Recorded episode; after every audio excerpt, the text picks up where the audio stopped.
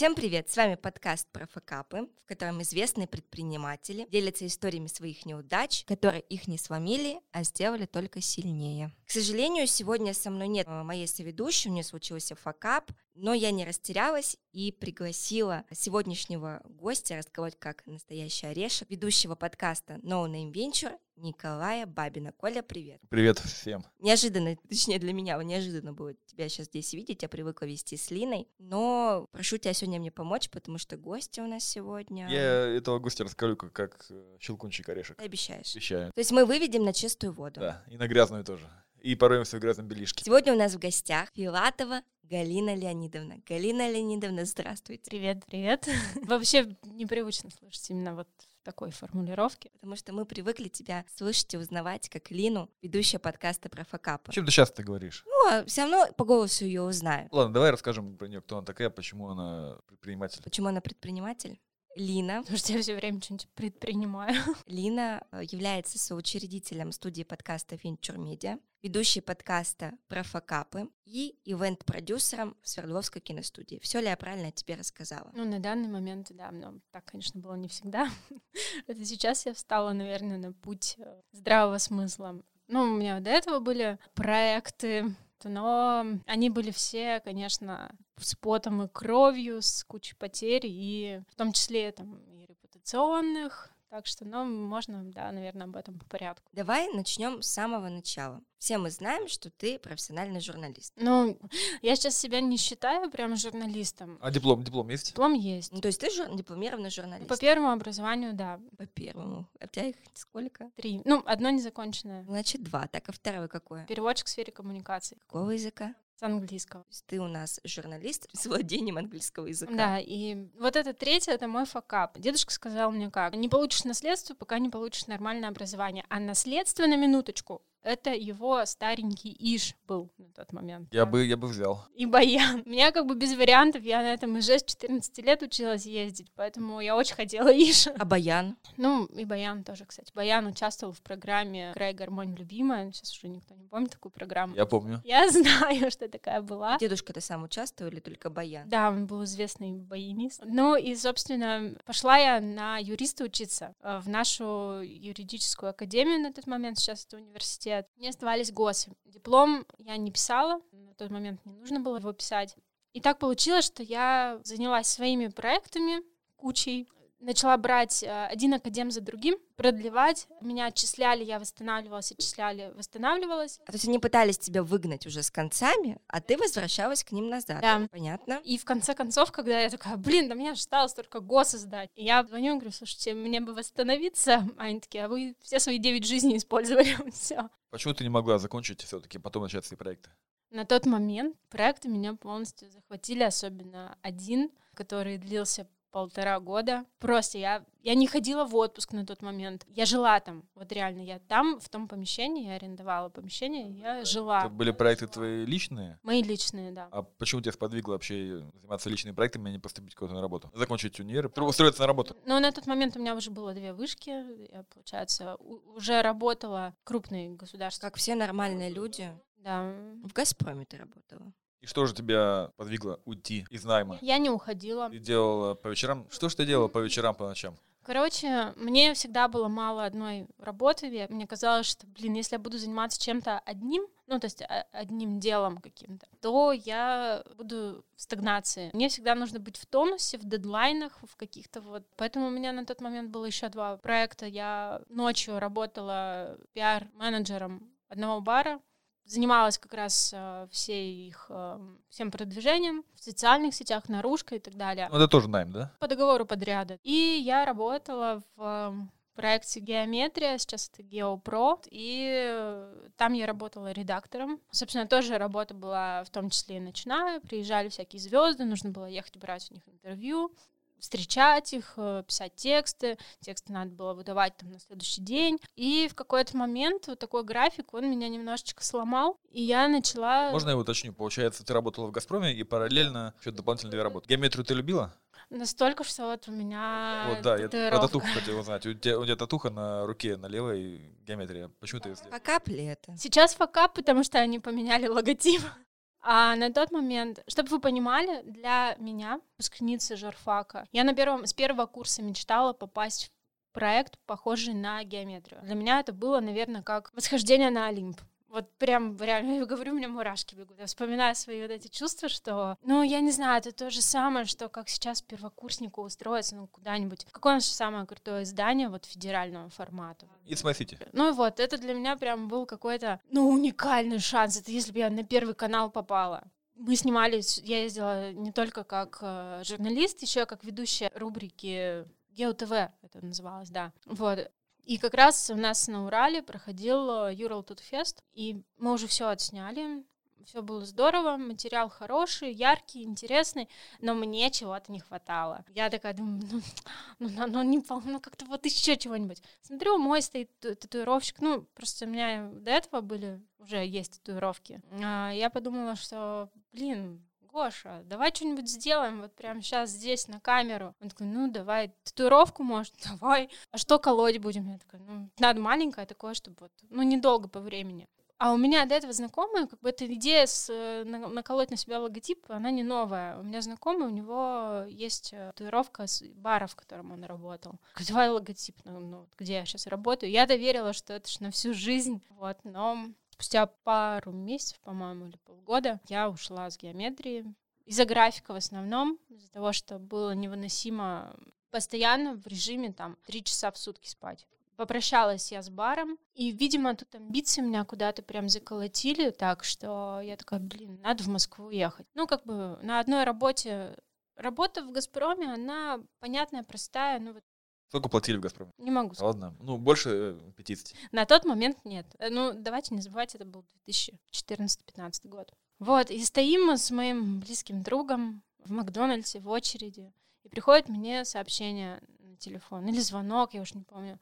От тогда, ну, мы только познакомились недавно, парень вернулся из-за границы, он был такой амбициозный какой-то. Я знала, что он такой непростой в плане и там финансового какого-то обеспечения. И он мне такой говорит, типа, слушай, тут есть помещение, площадка. Мне предложили его в аренду. Мне нужен человек, который поможет его раскрутить. Наполнить всякими мероприятиями, наполнить всякой тусовкой. Я в Екатеринбурге мало кого знаю, ну, как бы это... Мне это не очень интересно. Я готов, типа, вот финансово пока, но на то, что, типа, с перспективой помещение будет зарабатывать деньги. По сути, стать, как бы, арт-директором и пиарщиком площадки. Я такая, а что за площадка? А до этого у нас только вообще формат лофта, формат каких-то таких вот площадок. Он зарождался, можно сказать. Но я увидела это у нас конкурент, подумала, блин, так круто, вот это вот такая обстановка, вот мне бы хотелось вот чем-то таким же вот. Мысль прошла, ушла, и буквально через две недели звонок. У меня уже были куплены билеты в Москву в один конец. А что ты там хотел делать? Просто сменить обстановку. Ну и что, и приехал бы обратно как э, король хайпа? Нужно, наверное, сказать о том, что это была не первая моя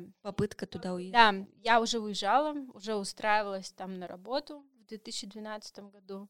НТВ в чрезвычайные происшествия и еще в журнал Мота. Вот для меня, кстати, э, эталон журналистики, это если бы меня снова взяли в МОТ. И что ты выбрала, поехать в Москву или вот остаться в этом помещении? Как всегда, у меня, если какой-то спорный вопрос, всегда иду к близким лю- людям, которые... Я, короче, человек эмоциональный очень, всегда много делаю всего на эмоциях, а стабилизаторы, они у меня вот всегда для того, чтобы меня немножко приземлять. Я говорю, слушай, мне тут помещение предлагают, какой-то лофт, какого-то фотографа. Говорю, что делать? Брать, не брать? Он такой, какого фотографа? Я говорю, Лошагин какой-то. Конечно, бери. Типа вообще без, вообще, воп... если ты, говорит, сейчас откажешься, если ты уедешь в Москву, то, типа, все, нашей дружбе конец вообще.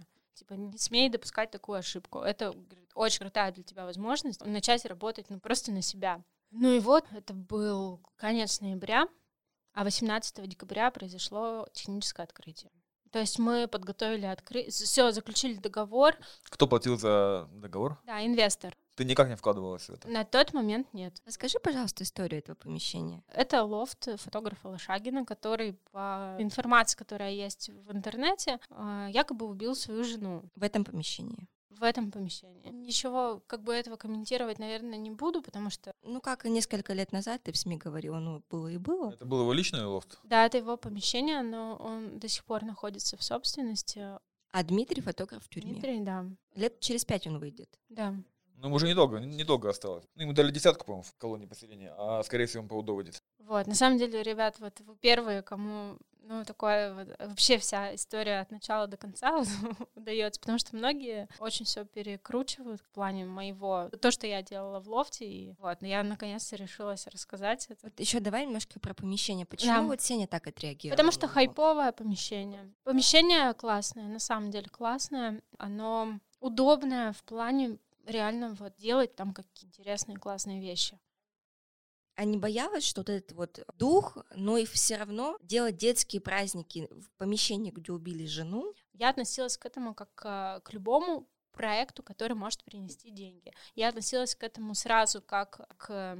Нет, не сразу. Но у меня была какая-то чуйка, что нужно продавать каждый квадратный метр. То, что там произошло убийство, это помогло развитию? С одной стороны, да, к нам пошел народ. Там было допущено как бы сразу, наверное, про факапы можно сказать. Мы тратили деньги на атмосферу. То есть те деньги, которые по сути нужно и можно было вложить сразу заранее там в аренду, в коммуналку, в какое-то обеспечение помещения, мы вкладывали в атмосферу. Мы приглашали дорогих артистов, мы приглашали дорогих ведущих. Ну, я, я приглашала, а инвестор платил. Потому как ни у него, ни у меня не было опыта вообще похожего чего-то. Вот. У него есть деньги, он не знает, как бы, куда их потратить, и он хочет их увеличить. А я вообще, в принципе, всегда работала в найме. Мне просто говорили, что делать, а я уже делала это так, как я это видела, ну, чтобы достичь результата. давайте к техническому открытию. Вы открываетесь.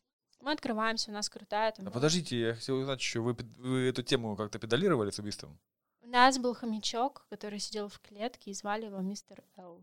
У нас были тонкие А номера. когда ты об этом узнала, ты что, обрадовалась? Я отно- спокойно отнеслась. Было и было, вот э, Арина сказала же, что да, в интервью я говорила. Я относилась к этому как, ну блин, помещение простает, помещение классное. Будет здорово, если я смогу что-то сделать полезное. Вот у меня реально никакого не было такого, что да, хотелось заработать денег, но это уже, знаете, в какой-то такой момент было. Первое это было, хочется сделать что-то классное. То есть были бары, рестораны, клубы, а что-то такое вот с намеком закрытости, с намеком элитарности, с намеком такого вот шика, Гэтсби. Все, как делал Дмитрий, вот мне хотелось, я- не видела, не была ни на одном его мероприятии. Более того, лично я с ним не знакома, я всегда это говорила и продолжаю говорить. Но я видела там, смотрела, что он делал, и вот я понимала, что городу этого не хватает. Но городу этого не просто не хватало, город не был готов, часть людей, которая ходила к, на мероприятие к Дмитрию, а он проводил и джазовые вечера, и какие-то там привозы делал, и выставки.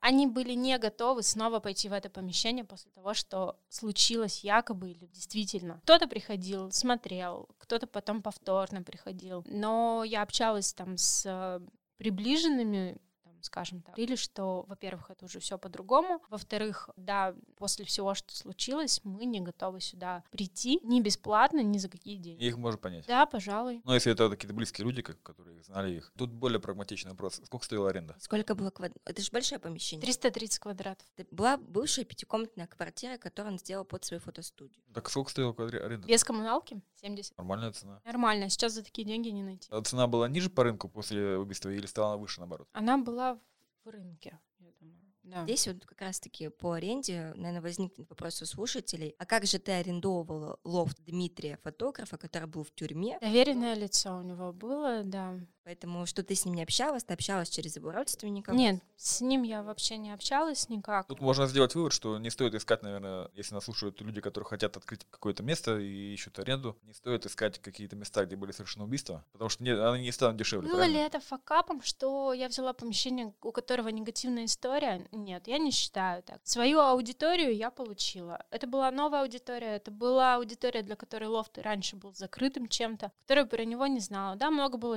любопытных. И любопытных мы сразу же разворачивали. Так, вот вы открываетесь, значит, в этом помещении. Коля спросил, что сделали до технического открытия. Мы поставили барную стойку. Мы не имели права продавать алкоголь. У нас не было лицензии, но мы сделали бар, приглашали барменов, и, по сути, у нас был выездной бар просто. Но потом мы продавали стаканчики.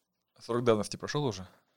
А то вообще придут тебе. А я вообще уже не боюсь, у меня это- с этим факап тоже есть. Давайте еще такой момент внесем, что этот лофт — это 17 этаж жилого дома. Как соседи отнеслись к такому чудесному соседству тобой? Раньше же было то же самое, наверное. Нет, подожди, там раньше был литературные клубы и кинопоказы, а здесь приходят... О, у Лошакова этого, как у Лошагина. Ну, как, ну, Лина же говорит, что там было все телевизовано. Ну, там тоже были музыкальные вечера и вечеринки. Дом 17-этажный, но лифт идет до 16 этажа. Дальше идет огромный пролет, и дальше 17 этаж. То есть приходилось подниматься пешком. Я консультировалась, вызывала специалистов, но уже потом. Короче, у доверенного лица я спрашивала, типа, что, как тут со звуком? Ну, типа, ну, Дмитрий же проводил вечеринки. Ладно, значит, можно. До Нового года никаких проблем не было. Э, Новогодние каникулы никаких проблем не было. Конец января, когда мы начали выходить, собственно, из сумрака, возвращаться к жизни и снова делать. У нас там как раз должны были быть музыкальные вечера. К нам пришел председатель ТСЖ и соседи. Сказали, ребята, вы что тут творите? У нас стены от вас трясутся. И мебель вибрирует. Да, мы говорим, как, как так? Я искренне такая, как так? Вы что, как так? Как? Вы вообще, типа, здесь не имеете права проводить мероприятия, и давайте закрывать свою лавочку. А по документам это было жилое помещение? Или вы име- имели право проводить это мероприятие? Как бы да. Я, в общем, сразу так в штыки вызываю там юриста знакомого, говорю, так, быстро давай нужно порешать, чтобы вообще к нам больше никто не это. Ну, это было очень глупая м, с моей стороны идея. Вызвать юриста это глупо? Нет, спорить а, с жильцами из ТСЖ. Нужно было понять, принять и перестроить концепцию. Вот по-хорошему нормальный организатор сделал бы так. Он не стал бы больше проводить вечеринки в ночь, а делал бы что-то более экологичное. А потом тебе придут, еще чем попросят. Надо в жопу слать их и все. Я так и делала. За это я ездила к ментам очень часто, писала объяснительное.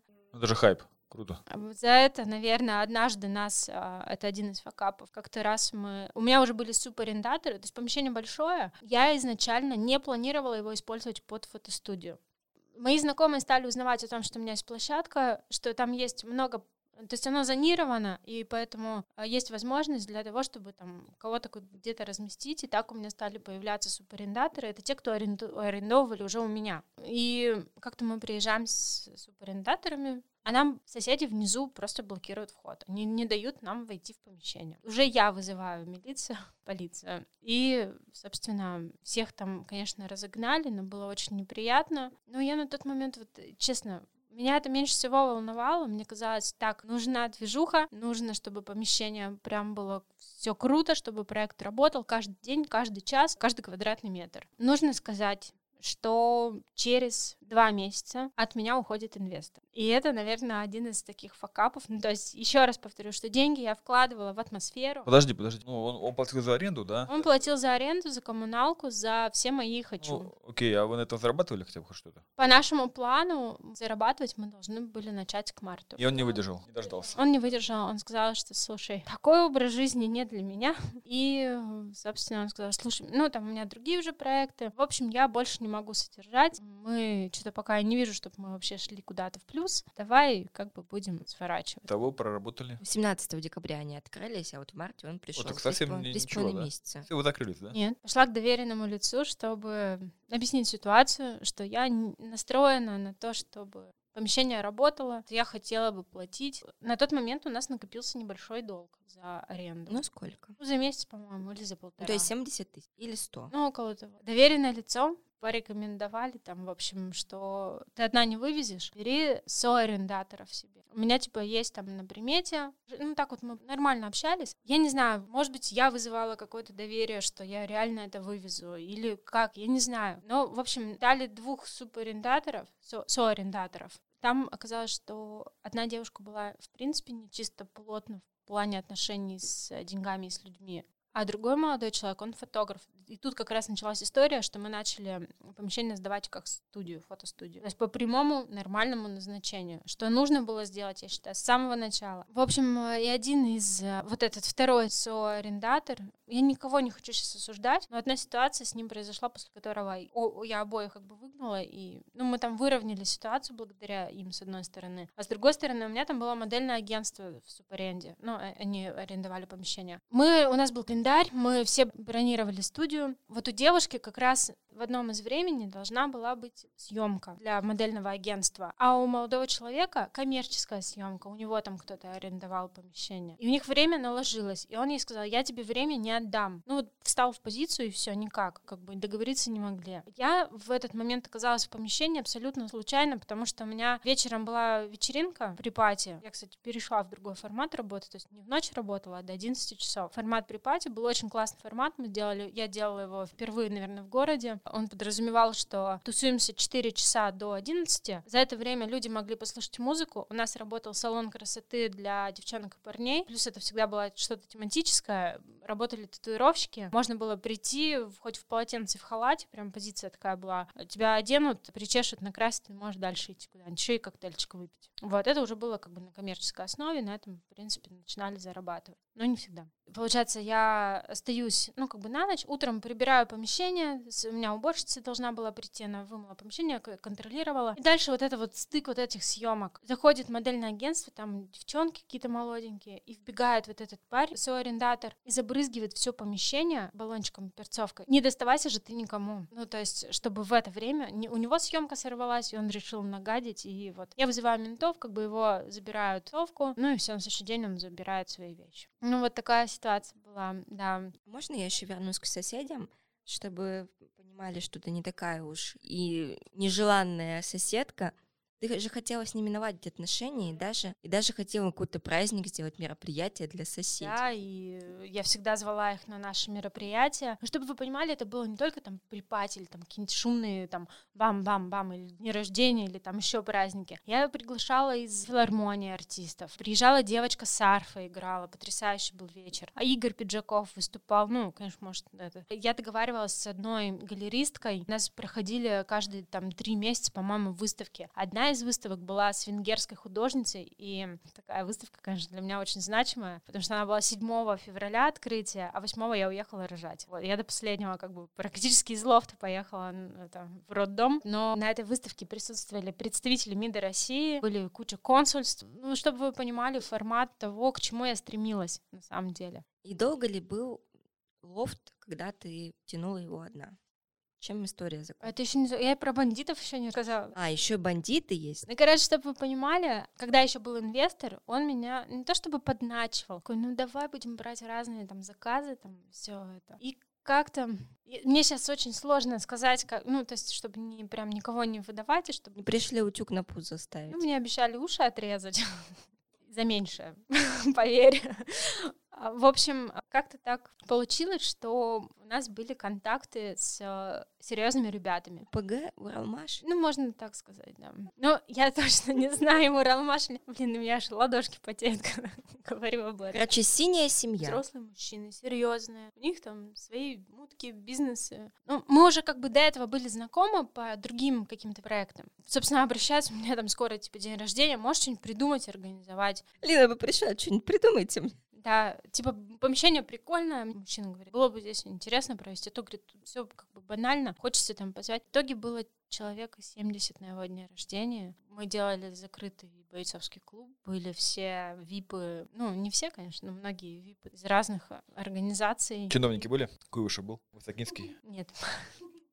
Нет. А кто там был-то? Чернецкий? Ну, слушай, я не могу такой информации Хотя бы намекни. Нет, Были не могу. топы? Все, давай. Не могу. Я боюсь, что мне... Отрежут уши. Короче, как организаторы мероприятий, мы все знаем, что без косяков не обходится. Косяки начинались от того, что до конца с ведущей не был проработан сценарий. У нас был забавный конкурс, нужно было снять наручники, но ключ потеряли. Но начиная с этого, заканчивая тем, что, например, на торте, когда нужно было свечку задувать, повара просто там трясло, и он сломал свечку. И заканчивая тем, что я не в ту сторону поставила диджеевскую такую стойку, и когда начались бои вот эти без правил, то стойку чуть нахрен не снесли. Все обошлось, все нормально. Одному там только нос бойцу раскровили, но он это заслужил. На следующее утро мне сказали, что типа тебе капец. Почему? День рождения испорчен. Вот эти вот серьезные дяди, из-за того, что сама свечка так обижают. Я не знаю, как они обижают. Ну, точнее, я знаю, как они обижаются, но мне сказали, что типа. Вот. Ну что они тебе скажут? Мы тебе не заплатим? Нет, мне заплатили, мне сказали, возвращай. А чтобы вы понимали, эту днюху, то есть на, в некоторых позициях приходилось просто, короче, когда чего-то не хватает, просто берешь и платишь, уже платишь, чтобы закрыть это все. И получилось так, что мы ушли в минус. Вот, и тут, наверное, стоит сказать о долгах. Ну, ты вернула ему деньги? Мы потом как-то с ним нормально общались уже. Вот, я сказала, что извини, я говорю, у меня вообще минус, возвращать мне нечем, так что делайте, что хотите. Ну, уши на месте, поэтому. Все-таки, видимо, бандиты тоже немножко гусары. Вот. Хотя бандитам я бы это, я бы их не называла. Они не выглядят уже как бандиты, вот как у нас там, знаете. Вот. Улица разбитых фонарей. Да. Давайте скажем про главный, наверное, косяк. А, то есть мы еще к нему, это все было прелюдия. Я с чего начала, что деньги тратили на атмосферу, а долги копились. Ну, то есть за коммуналку большой долг накопился. Я несколько раз писала расписки перед СЖ. Что-то удавалось закрыть, копились новые долги. Короче, в итоге что-то около 600 тысяч. Как тебя твои арендаторы не выгнали? Вот здесь, наверное, апофеоз всей истории. Давайте я скажу, чтобы понимали, насколько я любила то, чем я занималась, и насколько я реально ценила каждого, кто приложил туда руку. Надо не забывать, что я на тот момент была официально трудоустроена, и всю зарплату я либо отдавала исполнителям, кто мне помогал, либо закрывала аренду. Ну, то есть все деньги, все, что у меня капало там со стороны, в том числе я продала свой мотоцикл. Не Иш дедушки? Нет, у меня была Yamaha R6. Мне хватило, чтобы частично закрыть этот долг. На тот момент я уже была на серьезных сроках. Те деньги, которые, по идее, должны была ну, как бы положить э, на счет, я хотела так сделать. Я... Потому что я верила в то, что я делала. Я верила до конца, что у меня все получится. Я нанимала людей, которые говорили, да, я тебе помогу, я решу все твои вопросы. Но они либо уходили, либо уходили с большими претензиями. Я не знаю, чего они от меня ждали. Мне было херово, потому что я была на последних уже сроках. Я каждый день думала, что я рожу, при этом таская стулья, расставляя площадку для, там, для помещения. Разные клиенты, когда, например, там был заказ, э, девушка-певица отмечала день рождения, а у нас стоит новогодний декор.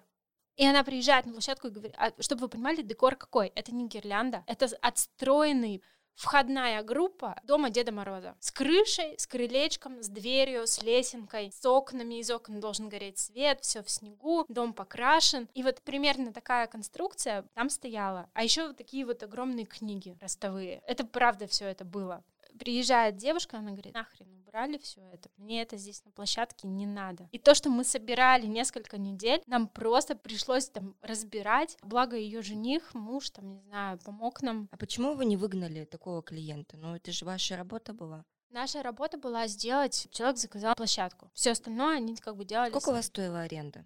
По-разному, в зависимости от запроса. Ну, вот для такой дамы, чтобы отметить день рождения, сколько вы с нее денег брали? Помню, ну там, это порядка 20-50. Просто сопоставить все ваши труды с этой входной группой, то стоило ли оно того? Вот давайте уже пофёс про сотрудников хотела сказать. С некоторыми мне нереально повезло. Э, это люди, которые меня выручали просто мега. У меня была замечательная девушка Ксюша, я не знаю, может быть, мы, мы не очень хорошо с ней разошлись. У нас э, как-то заказали вечеринку, молодой человек, он, день рождения у него был. Он такой, девочки, а можете, типа, это, вот нам помочь? Мы привезем там алкоголь, вечеринка закрыта, ну, как бы день рождения, помочь нам там его открыть? говорю, ладно, Ксюша, открывай домофон, а я пойду открывать э, бутылки. Я стою, открываю, она мне звонит. Нина, а ты в курсе, типа, что за вечеринка-то? Я говорю, ну, день рождения. Она такая, ты понимаешь, что тут все педики? И я такая, Ко мне подходит девушка, женщина, такая муж, мужчина подобный. Малыш, ты нервничай. Вот, и тут я понимаю, что я прям нервничаю. Вот, ну, все нормально закончилось. Вот, про сотрудников. Влад, девочка, администратор Влада, которая реально вывозила, помогала. Не знаю, если я сейчас про кого-то как бы так забуду, то не со зла, только вот мне Костя, очень мой близкий друг, помогал, э, реально. Причем я обещала ему заплатить, но денег не было, их реально не было он прям брал на себя всю не только работу по обеспечению порядка в помещении, то есть от закупа туалетной бумаги, ну, что я тоже делала, я и полы там мыла, как бы, потому что не всегда были деньги на уборщицу. Клининг у нас тоже девушка была хорошая, честная такая вот прям порядочная. Э, с ней тоже так вот расстались. На последнюю уже, когда я не могла вывозить и находиться в лофте, мне пришлось брать внешнего управляющего. Мы брали его по объявлению. Пришел молодой человек, Александр. Его имени я скрывать не буду, потому что проклинаю до сих пор, Саша, так и знай. Он мне обещал золотые горы, ну, то есть, что он все понимает, как тут надо, он сам увлекается в фотографии и прочее. Что он сделал? Он узнал всю внутрянку, все наши проблемы. Просто написал Дмитрию, ну, как-то с ним связался, с его